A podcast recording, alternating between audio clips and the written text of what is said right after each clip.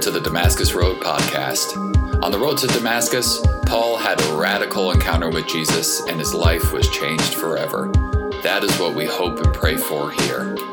Now, on to this week's episode. I'm gonna be blunt with it. Today we're talking about sex. We've probably had way too much fun trying to come up with a title for this week, and you can see that we landed on the very appropriate, subtle illusion of fruit and flesh. Um, but because some of our alternate titles are just too good to go unacknowledged, I wanted to share the joys of these with you. All right, firstly, a classic boobs and butts. Very straightforward, to the point, important parts of sexiness. Or we had moan and groan um, getting into the action a little bit. Or thrust and lust, also solid. Well, he is probably. Um, poking and stroking, which really makes me laugh. But my personal favorite that I want to share with you guys is fingering and lingering. I can't even comment. I'll just let you guys soak in the beauty of that. just wanted to share those gems with you guys today so you know you get in the mood with where we're going. But there's too much to talk about. I don't have time to warm you up, despite that not being best practice in sex. So let's just get in there and get started.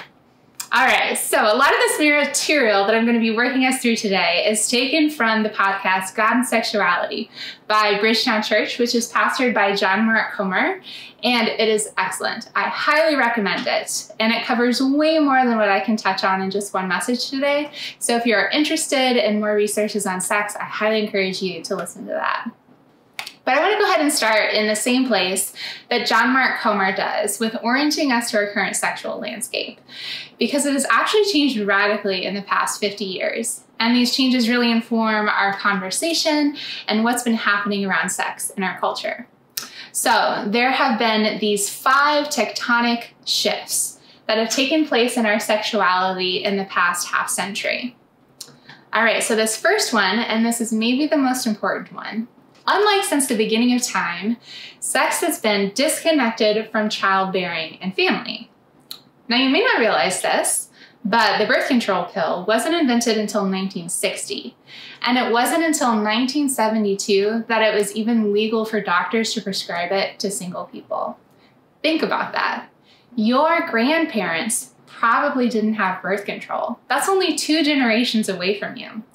In just the lifespan of your grandparents, we've gone from having sex equaling a very high likelihood of making a baby to sex having a very low likelihood of making a baby. And this disconnect is staggering because for most of human history, it was not an option to experience sexuality without at least a high risk of long term responsibility. This is a huge shift. All right, second tectonic shift sex has been disconnected from marriage. Now, I'm not implying that people didn't have extramarital sex before 50 years ago. Clearly, that's not the case. But with the removal of any long term responsibility tied to sex after the advent of the pill, the necessity for marriage and a stable family unit to bring any possible children into has evaporated. There is no need to limit my sex to someone I consider to be a decent child rearing partner, because the chance of me accidentally making a baby with someone that I really don't want to make a baby with is a lot lower, even if we have sex. So, this has created an environment for sex that doesn't have any long term commitment attached to it. Third tectonic shift sex has been disconnected from male female relationships. In the 1980s, the social justice movement for LGBTQ plus rights really took off, and it made huge headway with the discrimination and ostracization that that community has dealt with for a long time. And now multiple sexual expressions have become mainstreamed and celebrated. Fourth, sex has been disconnected from love, emotion, and relational commitment of really any kind. This is kind of tied to the marriage shift, but it is a little bit more expansive. Um, so consider this. Unlike my grandma, who got married at 18 to her high school sweetheart, the current average age for marriage in the US is 31 for women and 33 for men, which is a whole extra decade of singleness that people are dealing with. Now, in this extra decade of singleness, people still want sex. But since relationships are time consuming, messy, and require limitations and sacrifice and money, people have shifted to sex without relationship to get the good stuff without the baggage. Consider dating apps like Tinder. Hookup culture is rampant, sex divorced from relationship. Now, perhaps most alarmingly, is shift number five. Sex has become increasingly disconnected from actual people. Which you might think, that's weird. Aren't two people kind of necessary for sex? You know, it takes two to tango. But with the advent of the internet in 1989, that was just 30 years ago, and the now widespread availability and accessibility of porn, an actual person isn't needed at all to engage in sex. You can just watch porn. Sex disconnected from people. Now, ultimately, none of these shifts in sexuality are particularly novel. People have been trying to get around the double pink line for hundreds of years. Um, people have had sex outside of marriage since time began. Same sex relationships and other iterations of sex are well documented during Greek and Roman times. And it is not new that someone wants to get the milk without buying the cow. These aren't like weird shifts per se in sexuality. But what is different between the last half century when these shifts took place have taken place and the rest of human history is starting to pitch these shifts as moral progress, as liberation from the oppression of religion and society and culture. And in some ways, that's true. Sex has been problematic for a long time. It has been misused and abused and taken advantage of people and devalued the powerless for centuries. I'm not trying to imply that everything was so much better 50 years ago in terms of sex, because there are many issues and problems with our sexuality and the way that we've treated each other that some of these shifts have tried to address. What I'm hoping to help us see by looking at these shifts is the current sexual landscape that we're swimming in and those major tectonic shifts that got us to this place. Because these shifts also tell a story. They tell us a story about what sex is, about what matters, about what we should do with our sexuality. And the stories we tell ourselves really matter. According to John Mark Comer, this is a brief sketch of the current cultural story around sex um, that we're being told. First, we are animals. We just have needs and desires that we seek to meet like any other animal. There is no meaning or purpose to the human body, to gender, to sexuality, other than evolutionary function. Our parts are just plumbing. Gender is a social construct. It's imaginary, something developed by the patriarchy to control and define people. Sex is just grown up play, this biological release whose primary function is just pleasure. Love is a feeling of happiness that you get from being with another person or having sexual desire for another person. Marriage is also a social construct. Monogamy is not natural, and the only point of marriage is your own personal happiness should you choose to get married. Um, on the converse, divorce is an enlightened decision for two people who are no longer compatible or who grow out of love because if the point of marriage is happiness, marriage is not necessary when I am no longer happy. This is regrettable if you have children with your partner, but it is also important to teach your children to be true to yourself and to be happy regardless. Next, the Bible is a collection of human writings full of sexism, racism, and patriarchy. Any and all forms of external authority are oppressive if they are imposed on you by somebody else. This authority and these rules will also keep you from happiness.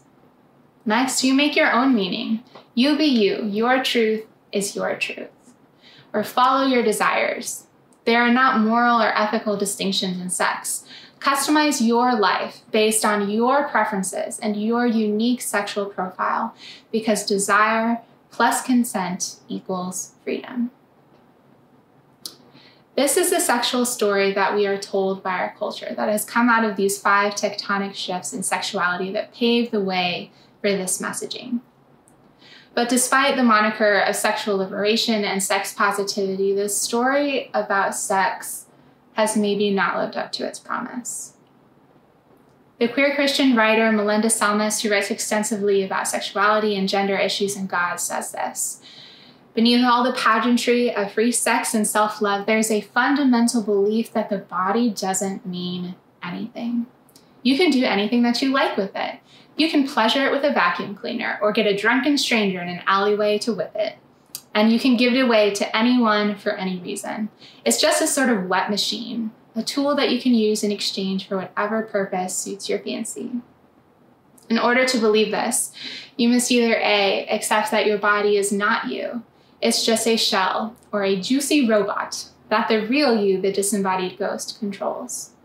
Or B, that there is no such thing as human value or dignity. It's just a nice pretense that we make because we are terrified of the senseless and nihilistic universe. Ironically, Christianity, which has always been accused of putting God before man, stands alone amongst a host of modern philosophies, declaring that man is a unified, complete being, composed of both a mind with a free will and a body, all of which has dignity and meaning. And John Mark Comer continues to call this cultural story into question. Secular culture looks at the church and accuses it of being uptight and anti erotic. This is partly true. But the church might well protest that much of its sexual reticence is rooted in the fact that it is one of the few voices still remaining that are challenging anyone about sexual responsibility. The church could also challenge any culture that claims to have found the key to healthy sexuality to step forward and show the evidence. Everyone is struggling. And when you look at the statistics, everyone is struggling. Young people are having less sex than they have in over 50 years. Rather than the sexual liberation movement leading to more sex, to freer sex, it is actually leading to the opposite. We are seeing an endemic of population crises where nations are literally struggling to get people to have real sex with each other and make babies. People feel less equipped and able to develop relationships with real people in which to have real sex because the shifts in our sexual landscape have just left us floundering.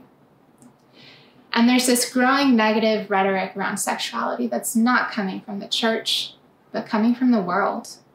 In media and movies and the art we create that portrays sex as dark and messed up, non relational, transactional, abusive. Our popular media is picking up on the heartbeat of our people, people who are jaded and cynical about sex. And this tells me that there is a lot of hurt and anger and trauma speaking. We are just starting to reap the consequences of this last half century and the shifts that we've made around sex, and it's not as bright or happy and liberating as we were promised. Now, unfortunately, we can't just ignore this, and we shouldn't want to, because sexuality is core to our humanity, core to your felt experience of being human. God made us sexual creatures in His image. Whether you are gay, single, straight, a widow, a widower, married, bi-curious, gender fluid, our sexuality is core to our human experience. And this is why sexuality has long been a target for the enemy because it is an easy access point to our vulnerability, to the most tender place of who we are in a way that few other things can be.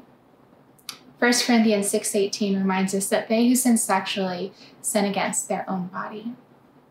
Now this is a complex statement. But I think that some of what Paul is getting at here is the truth that sex affects us disproportionately to other things. When sex goes south, and sex goes south a lot. It's not just because of these cultural shifts or this cultural story, but because people have been hurting each other since the beginning of human action. And there is a deep, deep pain that sexuality can bring to our personhood. I want to ask who here hasn't been hurt by sex? I can't raise my hand.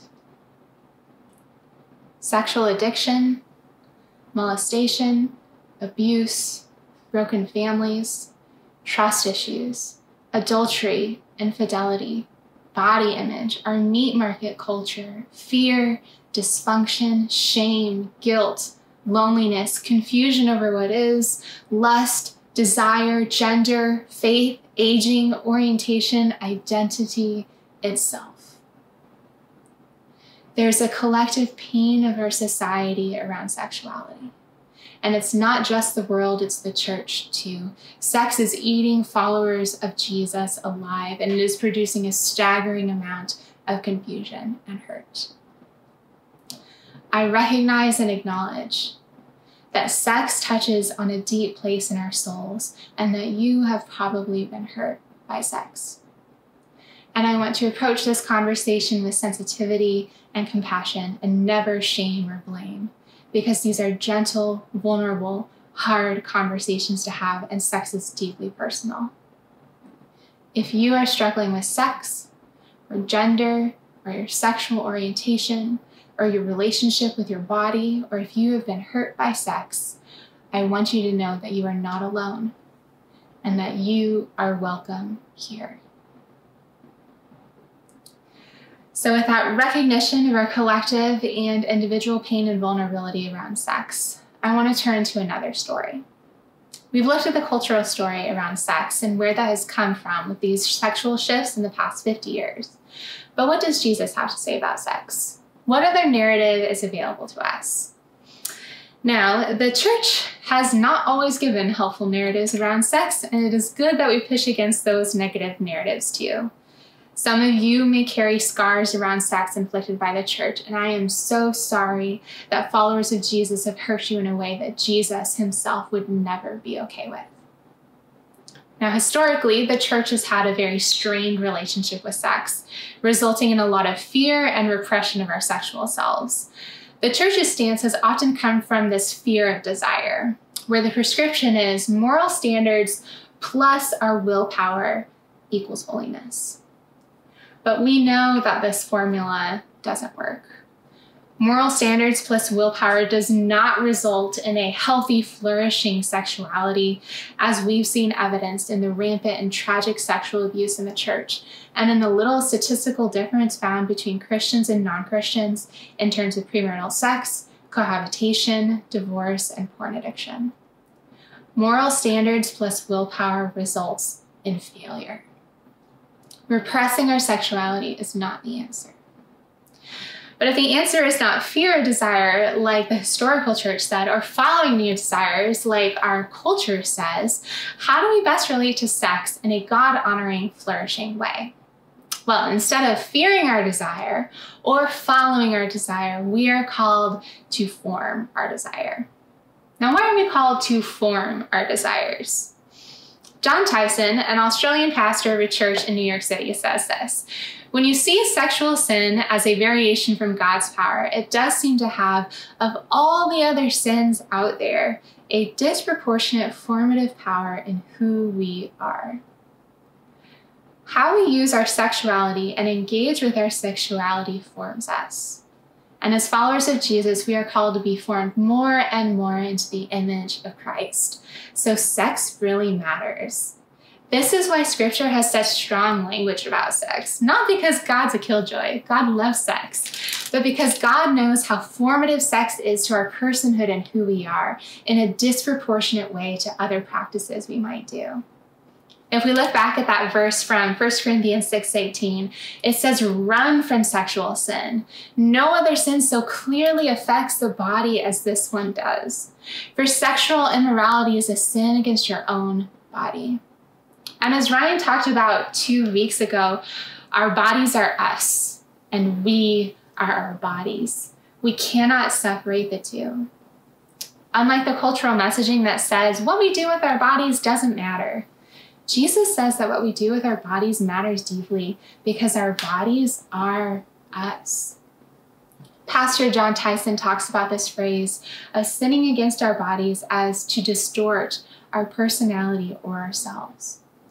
When we give ourselves to something, we bend towards it.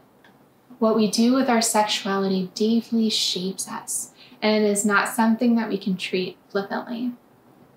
So we bring our sexuality to Jesus, just as we bring all aspects of our personhood to Him, and we ask Him, shape me, form me. We bring our sexuality to Jesus, who was so kind to those who struggled with their sexuality.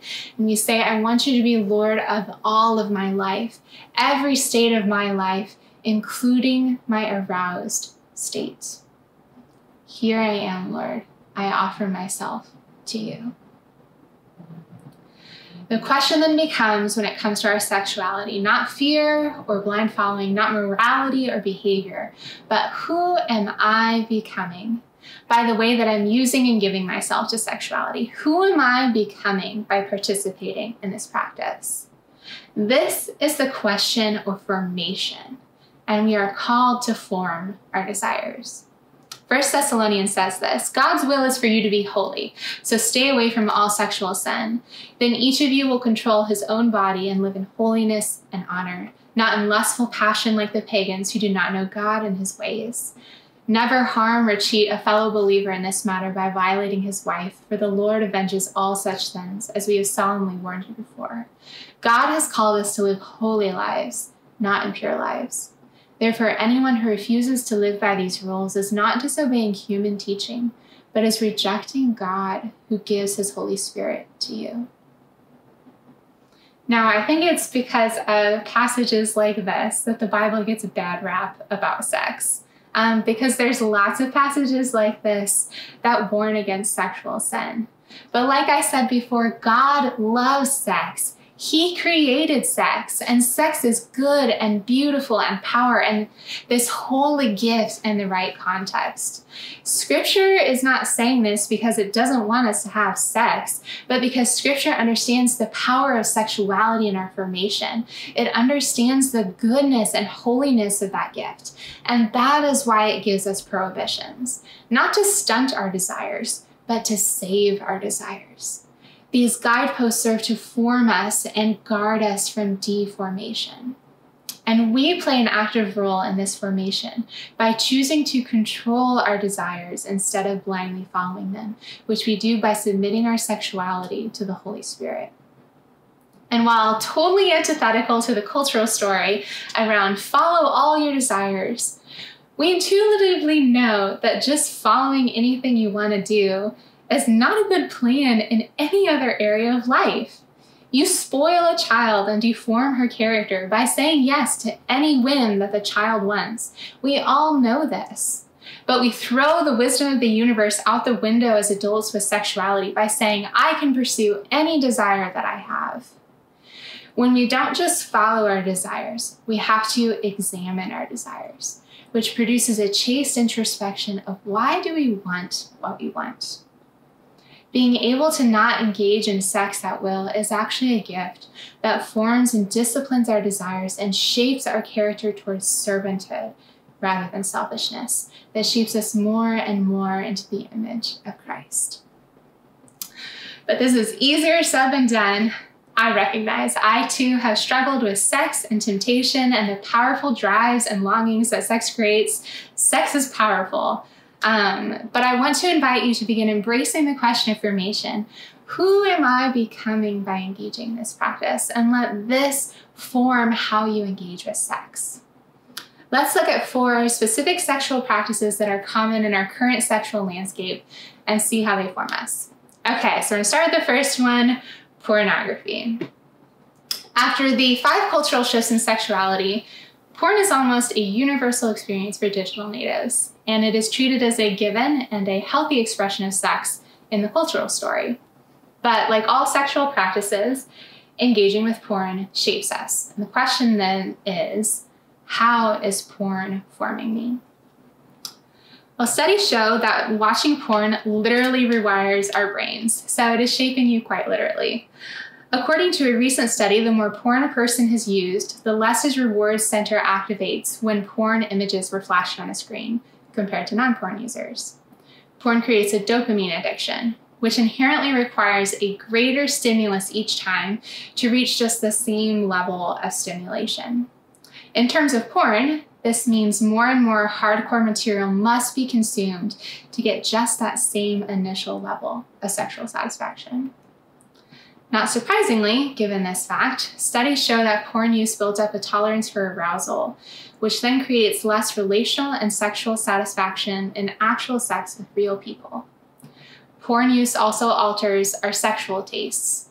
The need for greater stimulus requires more and more extreme material, usually involving aggression, to activate our sexual arousal.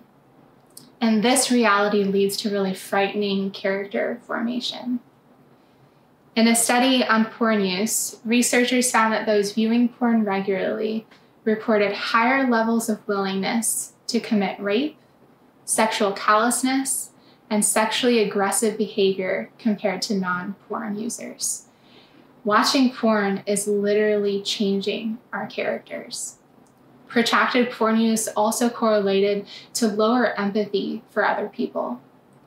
Additionally, with porn now becoming the main source where adolescents learn about and form their understanding of sex, women reported feeling pressure to play out scripts male partners had learned, not in real sex, but in pornography, to include uncomfortable and even painful sexual acts. In addition, the porn industry has created huge markets for human trafficking and child sexual abuse and terrible, terrible injustices against people. According to Pope John Paul, the problem with porn is not that it shows too much of the person, but that it shows far too little. Porn dehumanizes a person and reduces a full fledged human being made in the image of God to their sexual acts and their body parts.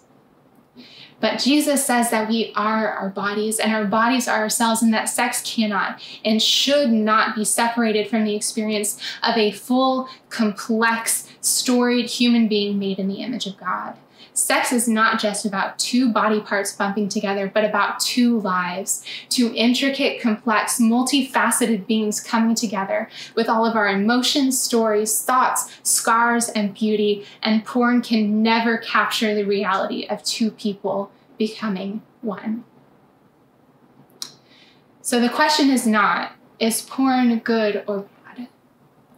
But who am I becoming emotionally, relationally, physically by watching porn? Is this forming me more into the image of Christ or less? Now, even if you agree that watching porn is not forming you more into the image of Christ, we know that moral standards plus our willpower does not equal holiness, it equals failure. Relying on our own willpower to break the dopamine cycle that porn creates is simply setting us up for failure and shame. Now, addiction to porn is defined as spending 11 to 12 hours a week thinking about, searching for, or watching porn. And I want you to examine your engagement with porn. Just take this next month to track how many hours a week you spend thinking about, searching for, or watching porn. Now, if it runs in the neighborhood of 11 to 12 hours, that means that you are addicted and you need real help, just like any other addiction to alcohol or drugs in order to find freedom. Do not deal with this on your own. You don't need to. There are wonderful ministries and groups specifically designed to help people find freedom from the power of addiction. Talk to any of us and we can help you get connected. And even if you weren't technically addicted to porn by this definition of 11 to 12 hours, porn is still messing with your dopamine receptors and neurally rewiring your brain. So treat it with the seriousness that it deserves. It is not a moral failing that you are unable to will yourself out of engaging with porn because that's almost impossible. Anything with the power to literally rewire your brain needs the safety and support of a community to battle against. So become someone who asks for help. You are not alone, and freedom is possible. This leads us then to the second sexual practice, masturbation. We're just going to get down and dirty today. Um, a lot of people ask, is masturbation in the Bible? And no, technically, it is not. Um, but that doesn't mean that people weren't masturbating in ancient Israel. My son discovered his penis at the age of one and a half and is still jazzed about it. So I'm pretty sure people figured out masturbation before the 21st century. But while the Bible does not explicitly address masturbation, apologist and Christian thinker and writer C.S. Lewis has some incredible insights on masturbation that I think help us answer the how is this forming me question. So here's what he writes in a letter to a young American friend asking for C.S. Lewis's advice on the topic. Now, Lewis's friend is a man, so the example takes the male perspective, but masturbation is not limited to men. I struggled with masturbation for many, many years. So if you are female, this totally applies to you too. Just switch the pronouns. All right, so here's what he says. For me, the real evil of masturbation would be that it takes an appetite which is law- in which in lawful use leads the individual out of himself to complete and correct his own personality and that of another, and then turns it back, sending the man back into the prison of himself, there to keep a harem of imaginary brides. And this harem, once admitted, works against his ever getting out and really uniting with a real woman. For the harem is always accessible, always subservient, calls for no sacrifice or adjustments, can be endowed with erotic and psychological attractions which no real woman can marvel, rival. Among these shadowy brides, he is always adored, always the perfect lover. No demand is made on his unselfishness, no mortification is ever imposed on his vanity. In the end, they become merely the medium by which he increasingly adores himself. It is not only the faculty of love which is thus sterilized, forced back on itself, but also the faculty of imagination. And I think this is a really interesting and cool insight. He continues the true exercise of imagination, in my view, is A, to help us to understand other people, and B, to respond to, and some of us to produce art. But it also has a bad use to provide for us in shadowy form a substitute for virtues, successes, distinctions, etc., which ought to be sought outside in the real world. For example, picturing all I'll do if I were rich instead of earning and saving. Masturbation involves this abuse of imagination in erotic matters, which I think is bad in itself, and thereby encourages a similar abuse of it in all spheres. After all, the main work of life is to come out of ourselves, out of the little dark prison we were all born in. Masturbation is to be avoided, as all things are to be avoided which retard this process. The danger is that of coming to love the prison.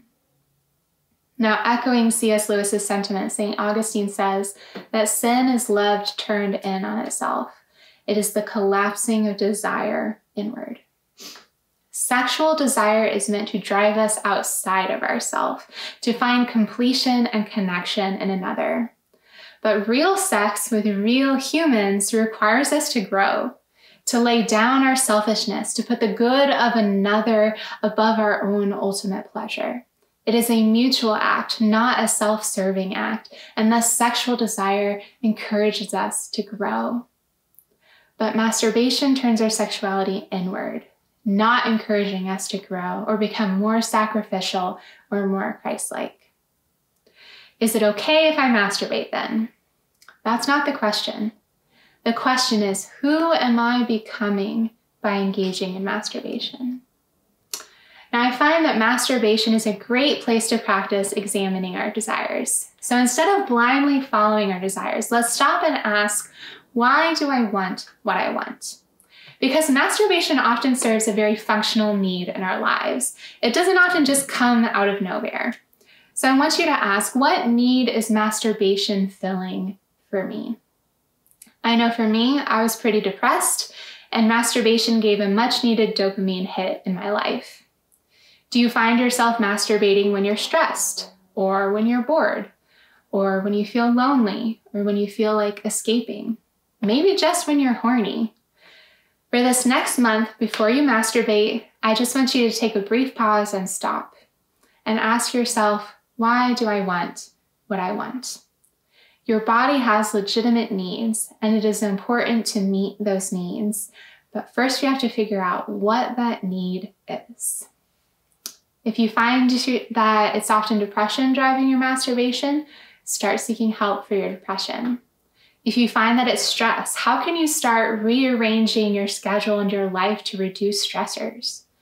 If you find that it's boredom, look for a hobby that you enjoy. If it's loneliness, how can you start pouring into relationships and strengthening your friendships, or maybe making some new friends?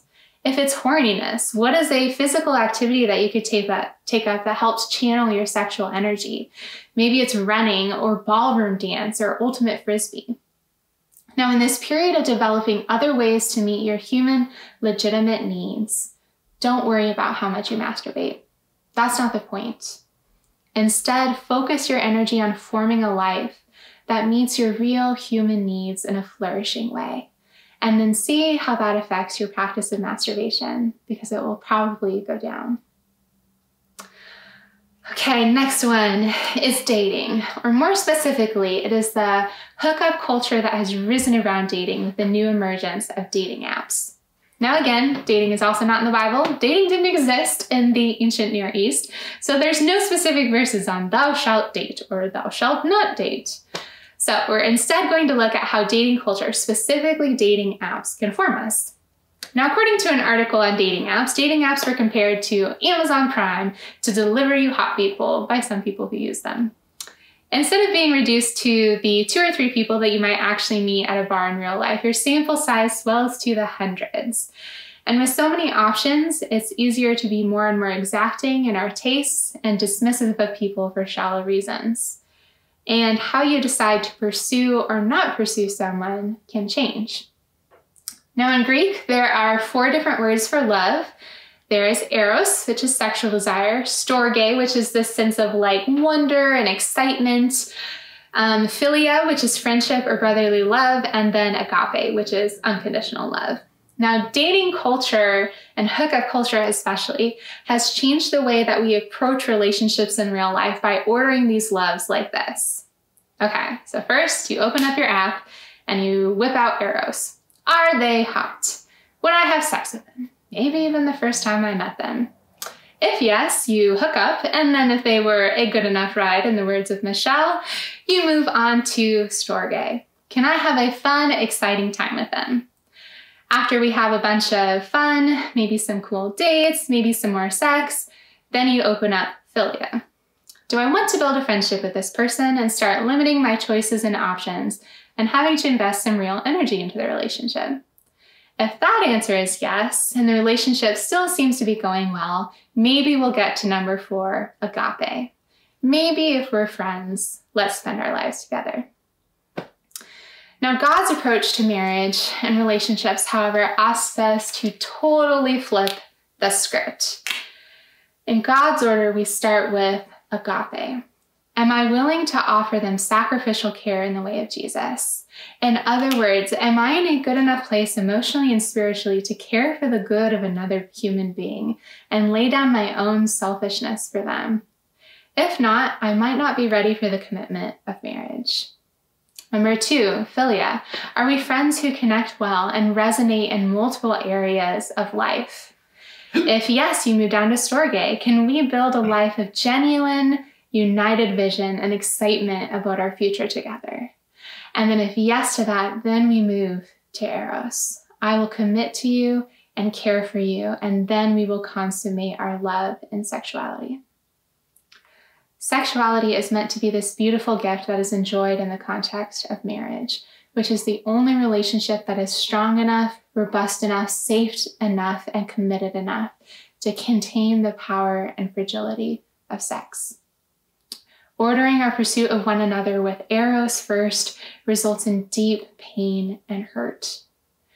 When you are discarded as soon as you've had sex, or the person you slept with is back on Tinder before they've even put their clothes back on, you've been used. Your personhood was not treated with the dignity and care that God designed you for. You were made for more than this. God designed you for whole person sex, contained in the safety, joy, and pleasure of being fully known and loved in a lifetime commitment. And the foundation of that sort of relationship is found in agape, then philia, then storge. When those loves are aligned, Eros is ignited not just once, but for a whole lifetime. So, are dating apps sinful? Again, wrong question. Obviously, you have to meet someone somewhere, and dating apps can be a useful tool. The question is, how is using dating apps forming me and my character? What loves am I using to evaluate a future partner? Who am I becoming by using dating apps? As we date, let's try to order our loves around the story that leads to flourishing and joy. All right, so the last sexual practice that I want to examine together is cohabitation, which is just living together before marriage. Now, Pastor Jon Tyson compares cohabiting relationships to subprime relationships, which is like the subprime mortgage crisis. Um, and similar to subprime mortgages, cohabiting relationships are high risk projects with little or no lateral security. They are basically designed to fail, and the statistics back it up. Only one in five cohabiting relationships end in marriage. That's 20%. Not great odds. But even if you are in that 20% that does happen to get married, cohabiting before marriage significantly increases the likelihood of divorce. Statistics show that women who cohabit multiple times before marrying divorce more than twice as frequently as those who only live with their future husband. Studies also show that serial monogamy, which is multiple successive sexual relationships, actually hinders, hinders eventual marital satisfaction, and that sexual experience before marriage is a good indicator for an increased likelihood of increased infidelity in marriage. Are you surprised? Our cultural messaging around sex says that you got to try it before you buy it, that you need a test drive, that our sexual activity before marriage doesn't matter at all. But if you want to get married, stay married, and be satisfied sexually in marriage, the statistics show that cohabiting is a terrible choice to make. And when you think about it, these results aren't actually surprising because it actually makes a ton of sense. Jon Tyson says it this way When you live in the Christian vision of sexual formation and you use the season of your life to not follow your appetites, but you redirect them towards Jesus, you literally, in your moments of need, have trained yourself for covenantal faithfulness. But if you just give in to your desires at will, and then all of a sudden you find yourself having to have sex with one person for the rest of your life, you literally haven't trained your character, your practices, or your body to say no to desire outside of God's will. So trying to turn the tap off just because you set a vow becomes practically very hard. Choosing to cohabitate before marriage does not set us up for success, and it undermines the formative practices that will enable us to have a healthy, flourishing marriage. Just because you get married doesn't mean other people become less attractive. Our formative practices give us the legs to carry covenantal faithfulness for a lifetime and to reap the joys and benefits of a lifetime of committed love. So the question isn't, is it okay for me to live with my boyfriend? The question is, who am I becoming by cohabiting? Am I forming myself for covenantal faithfulness? So, those are the four practices that I really invite you to think about porn, masturbation, dating culture, and cohabiting. Now, I don't want to give the impression that following God's design for sex is easy or carefree, because every choice against promiscuity and sexual sin will feel like suffering. These choices are swimming against the whole current of our current sexual story. Choosing to form your desires may not just make you feel isolated or alone or rejected by some, but it may actually feel like suffering. Hebrews 12:11 reminds us that no discipline is enjoyable while it is happening. It's painful. But afterward there will be a peaceful harvest of right living for those who are trained in this way. It is easy to not think critically about our sexuality. It is easy to simply gratify each desire we have as it arises. It is easy to simply fear our sexuality and ignore it rather than engage thoughtfully with it. It is easy to choose what is convenient, what requires the least effort. It is easy to make choices based on what everyone else is doing rather than based on who you want to become. But as we've seen, the easy way does not result in the painless way. There is immense collective suffering around our sexuality that does not bring about the deep, abundant flourishing that we long for. Maybe the story that we've been swimming in for the past 50 years doesn't shape a flourishing sexuality, a flourishing life. Maybe it's the way of Jesus that results in the formation of whole sexual beings where our formed sexuality leads to contentment and satisfaction, safety, stability, and joy. So I want to ask what aspect of your sexuality are you struggling with? What sexual practices or tastes or desires are you entertaining or bending to? What do you want for your sexual self and your whole personhood, not just now, but for a lifetime? And I want to ask who are you becoming by how you use and engage with your sexuality? Now, it's easy to get to a place of despair about our sexuality. As we said before, our sexuality often carries deep pain and scars. You don't know what I've struggled with. You don't know what I've done. You don't know what's been done to me. You don't know what the images are in my head. You don't know the strength of my temptations, the desires that consume me and that I wrestle with. You don't know how unlike Jesus I am in my sexuality. I am too far gone. I'm too tired. I'm too hurt to change now. And I know that you might feel that way. I know the hurt and shame and struggle and confusion that we hold in our sexuality the shame, the guilt, the anger. But I want to point you to the people that were accepting Christ in the New Testament.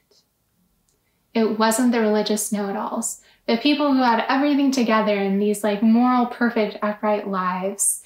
It was the people who were prostituting themselves, the people committing adultery, the people cohabiting, the people engaging in extramarital sex, the people ostracized by their communities for their sexual practices that were falling into the arms of Jesus. It was people with sexual pasts and brokenness and real struggles in sexuality who were embraced and welcomed into Jesus' presence and love. God can handle your sexual self. God can handle your sexual past, your sexual confusion, your sexual struggles. Your sexuality does not define you nor condemn you. Your sexuality is an integral part of you, but it is not the summation of who you are. The summation of who you are is a dearly loved and precious child of God, bought and paid for by his bodily sacrifice on the cross, where he washed away all of your sin. Your sin before, your sin now, your sin ever after. You are washed, clean, purified, and sanctified in the eyes of Christ. Over and over in the gospel, Jesus puts himself between the guilty and the accuser to create space for grace. When the woman caught in adultery was prepared to be stoned, Jesus said, I do not condemn you. And then he invites her into a life of flourishing, saying, Go and sin no more. With the woman at the well who was living in sexual sin and completely despised by her community for her choices, Jesus met her as a woman of dignity with compassion and saying, I have living water. Do you want it? Jesus doesn't condemn us examining our sexual practices is not about condemnation or shame or guilt. It is about turning to Jesus and asking Him to stand between the guilty and the accuser, even if that accuser is myself, to create space for grace. There is abundant grace for you. And it is in this space of abundant grace and deep love that we can begin to form our sexuality. Jesus invites us into love and life and flourishing with all of our beings, including our sexuality. He says, I have living water. Do you want it? Let's pray. God, we surrender our sexualities to you, Lord. Um, sexuality is so complicated and so difficult, and we can't unpack a conversation that's so weighty and deep and personal and just 40 minutes on a Sunday, Lord, but I ask that this starts the conversation, that we start examining our sexual practices and how they are forming us, who we are becoming with our sexuality, because we are our bodies and our bodies are us, Lord. As much as is possible, we come to you and we ask you, Lord, shape me, form me. Let me give all of myself over to you, all of my states, even my aroused state. In Jesus' name, amen. Thank you for joining the Damascus Road podcast. Our mission is to follow Jesus together by being with God, loving everyone, transforming people, developing leaders, growing new ministries, and changing the world. You can find out more about us online at DamascusRoadTucson.com.